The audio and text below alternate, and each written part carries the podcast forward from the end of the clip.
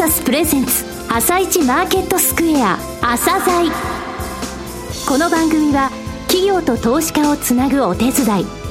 プロネクサスの提供でお送りします。皆さんおはようございます。アシスタントの玉木葵です。それではスプリングキャピタル代表チーフアナリストの井上哲夫さんと番組を進めてまいります。井上さんよろしくお願いいたします。よろしくお願いします。それでは今日のゲスト企業をご紹介しましょう今日ご紹介するのは証券コード2989東海道リート投資法人です。はい、えー、東海道リート投資法人さんですね。はい。えー、コロナ後って言いますかね、コロナ感染症が広がってから初めてのリート上場、1年半ぶりなんですよ。はい。えー、東海道地域ですね。えー、静岡、愛知、三重に現在のところ重点投資されています、はい、その理由とかですね、これからの戦略、じっくりお聞きください。はい。それでは、朝鮮今日の一社です。朝鮮今日の一社。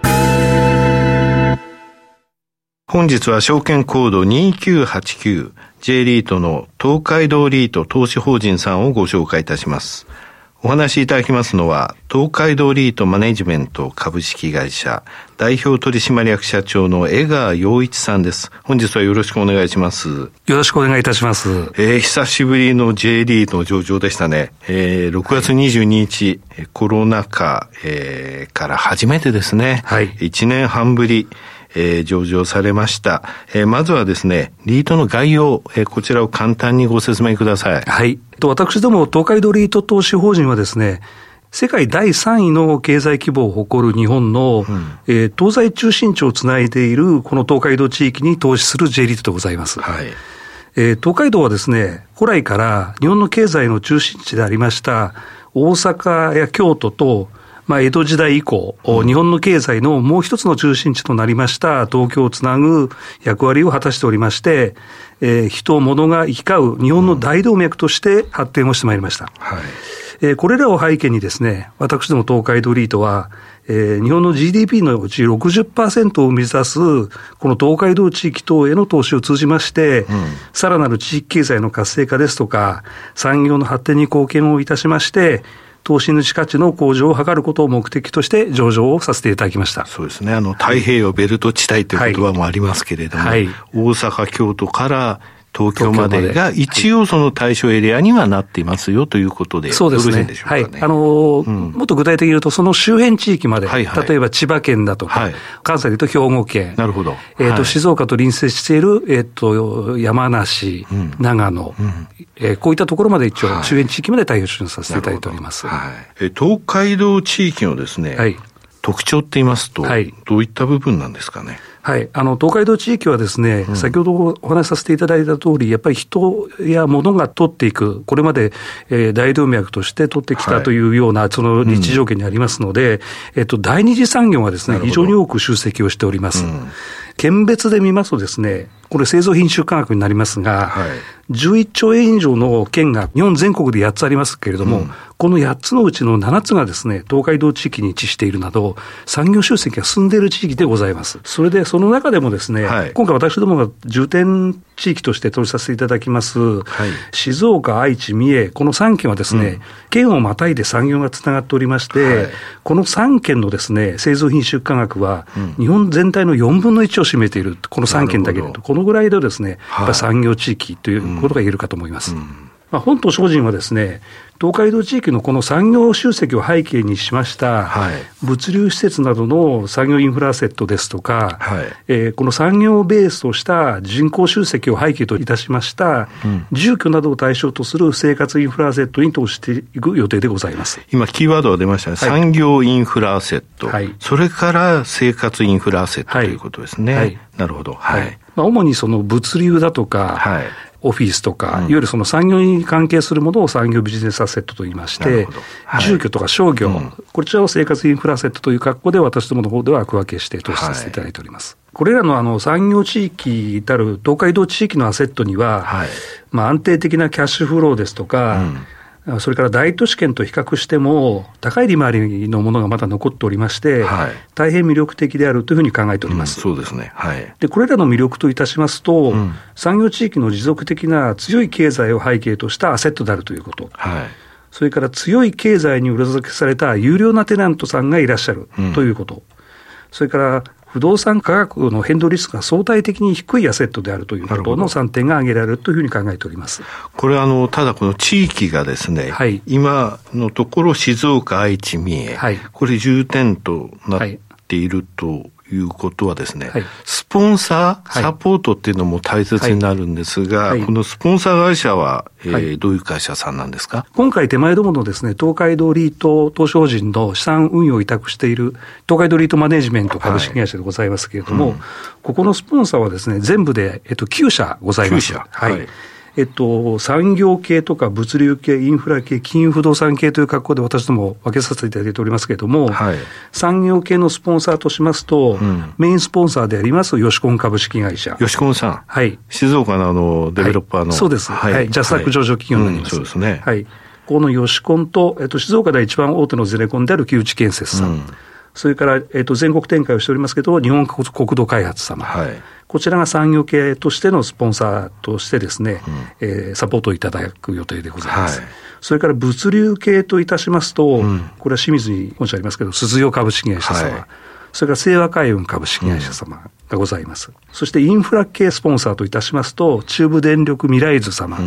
静岡ガス様、そして最後に金融不動産系といたしまして、株式会社静岡銀行様、それから静岡不動産様、えー、この以上の9社が手前どもを支えていただくスポンサー会社という格好になっております静岡の財界のそうそうたるメンバーって感じしますよ、これ。ありがとうございます。はい、まあ、各社の異なる強みをですね、スポンサーサポートで活用していきながら、成長していきたいというふうに考えております。そうですね。はい。まあ、中でも、このメインスポンサーであるヨシコン株式会社は、はい、この産業地域を支えてきたデベロッパーでありまして、はい、産業系、物流系の施設を中心とする産業インフラアセットの開発を得意にしております。はい、あの現在ですけれども、うん、総敷地面積で5万坪、はい、東京ドームでいうと約4個弱ぐらいなんですけども、はい、えー、袋井プロジェクトっていうところでですね、開発を進めておりまして、うん、主導で進めておりまして、まあ、本投資法人においては、これらの開発をはじめとしたパイプラインを取得しながら、あとは第三者の物件の取得を含めて、安定的な成長をしていきたいというふうに考えております。なるほど。はい、さて、上場されました、現在のですね、はい、ポートフォリオを、はい、えー、教えてください。はい。えー、先ほどお話しさせていただきましたけれども、物流やオフィスなどの産業インフラアセットと、はい、えー、住居や商業施設などの生活インフラアセットに分けて、えー、私ども考えておりまして、うん、今、比率としては大体、はい、はい。現状ですね、産業インフラアセットが3分の1、はい、生活インフラアセットが3分の2でございますけれども、うん、まあ、今後はですね、この産業インフラアセットを中心に成長をしていきたいというふうに考えております。これあの、はい、今3分の1、3分の2ですけれども、大体5割ぐらいを目指すというようなお話ございましたよね。はい。なるほど。はい。大体それぞれで50%ずつぐらい、うんで、えー、めどに成長していきたいというふうに考えております、はい、そのため産業インフラアセットをこれから若干増やすよということですね。はい、そうでございます。さて、はい、今現在のその、はい、えー、状況ですけれども。はい。はい、えっ、ー、と、現在ですね、うん、えっ、と、産業インフラアセット、IPO でのポートフォリオでのですね、はい、産業インフラアセットの代表物件はですね、三重県のいなべ市、うん、こちらのですね、産業地域にあります、いなべロジスティックスセンターになります。うん、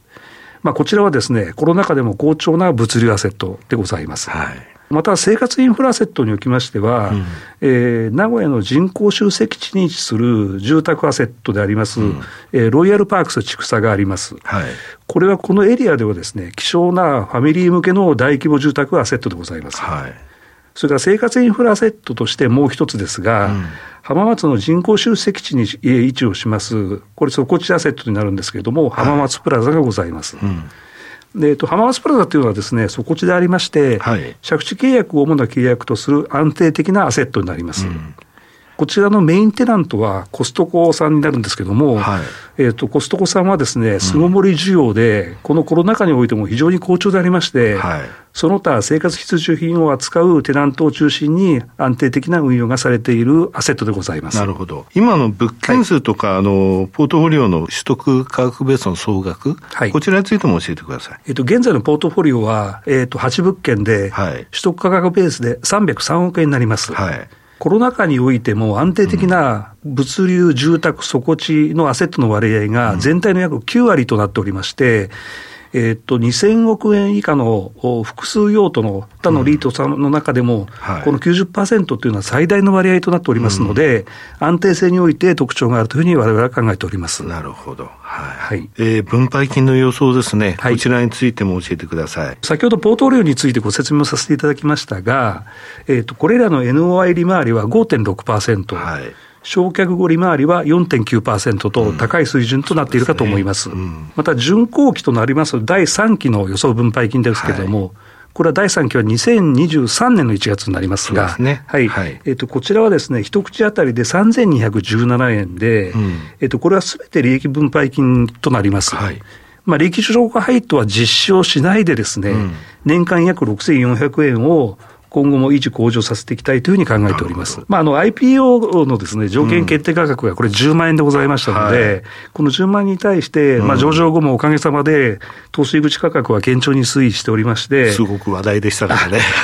あの、7月の21日現在になりますが、はい、えっ、と、11万5千程度で推移しております。はいまあ、利回りにしますと5.5%でありますので、はい、比較銘柄と比べてもまだ高い数字にありますので、うんでねうん、機関投資家様や個人投資家様双方に、まあ、投資妙味のある金融商品である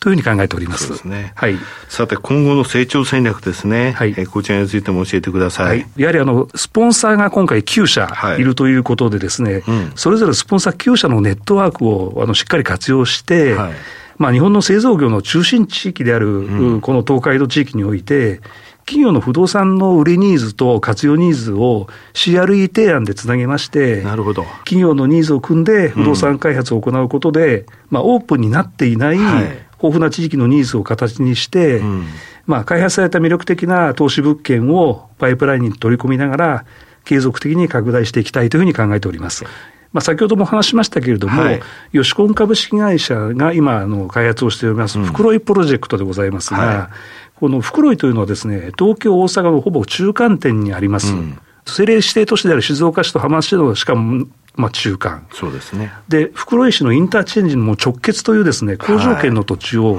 スポンサーであるヨシコンが確保しております。うん、区画全体では5万3000坪。先ほどお話しさせていただきました通り、東京ドーム4個弱の大規模開発案件になります。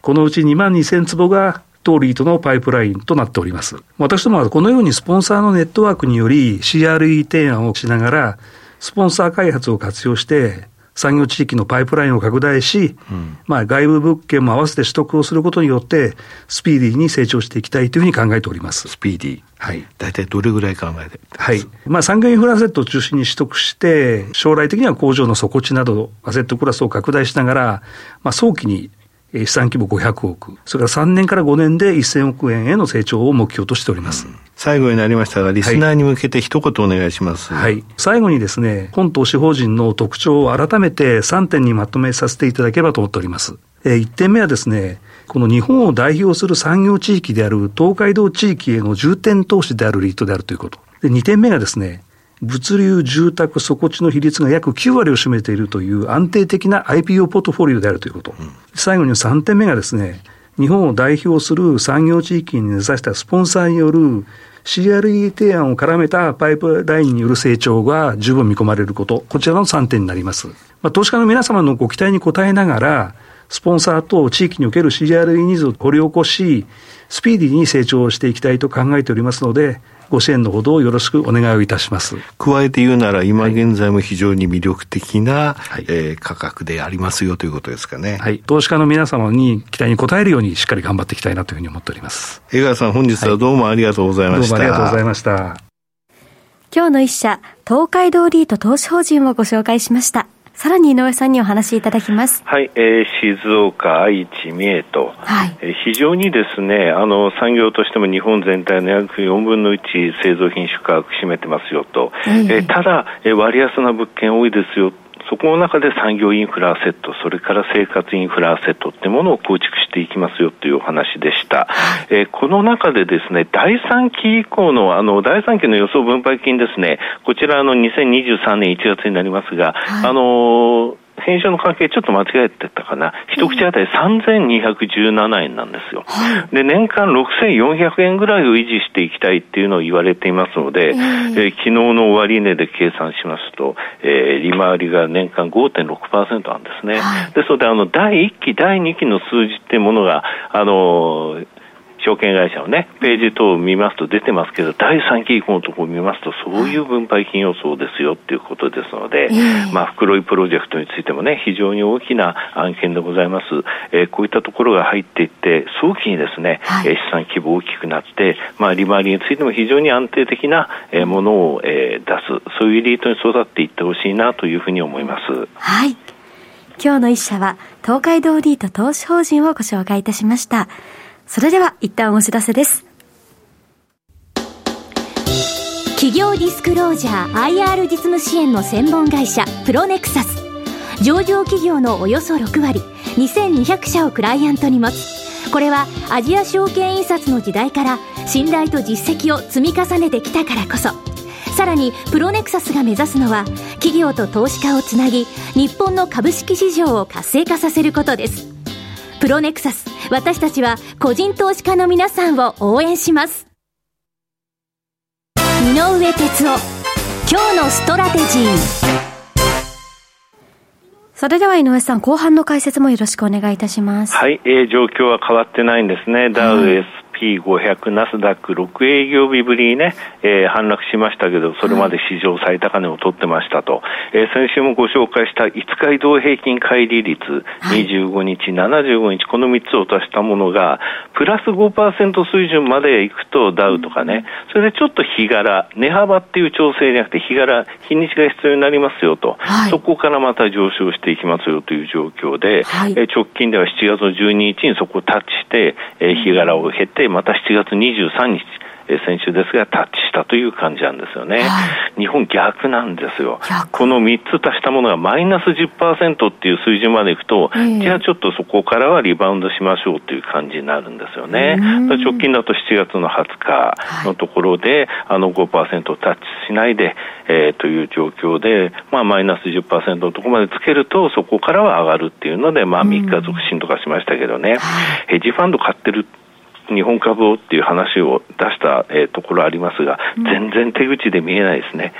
うん、3連投したって言ってもね、日経平均のうち、えー、上位10%銘柄、えー、つまり23銘柄の構成比高い銘柄たちで、はい、どれぐらいその企業があるのって見ましたら、この3日間ね、うん、古い方から43%、49%、48%、その、えー、10%銘柄、23銘柄で稼いでるんですが、はい、構成比は57%、58%あるんですよ。えー、だ本当はそれぐらいか、あの、構成比として、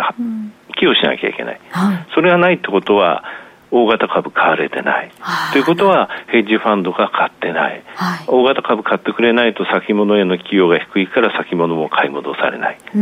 先物とにかく買い戻されるまでこの状態が続くなと覚悟してます。はい、わかりました。井上さん本日もありがとうございました。それではまた来週もよろしくお願いいたします。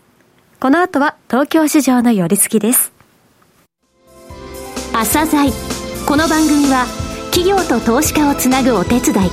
プロネクサスの提供でお送りしました。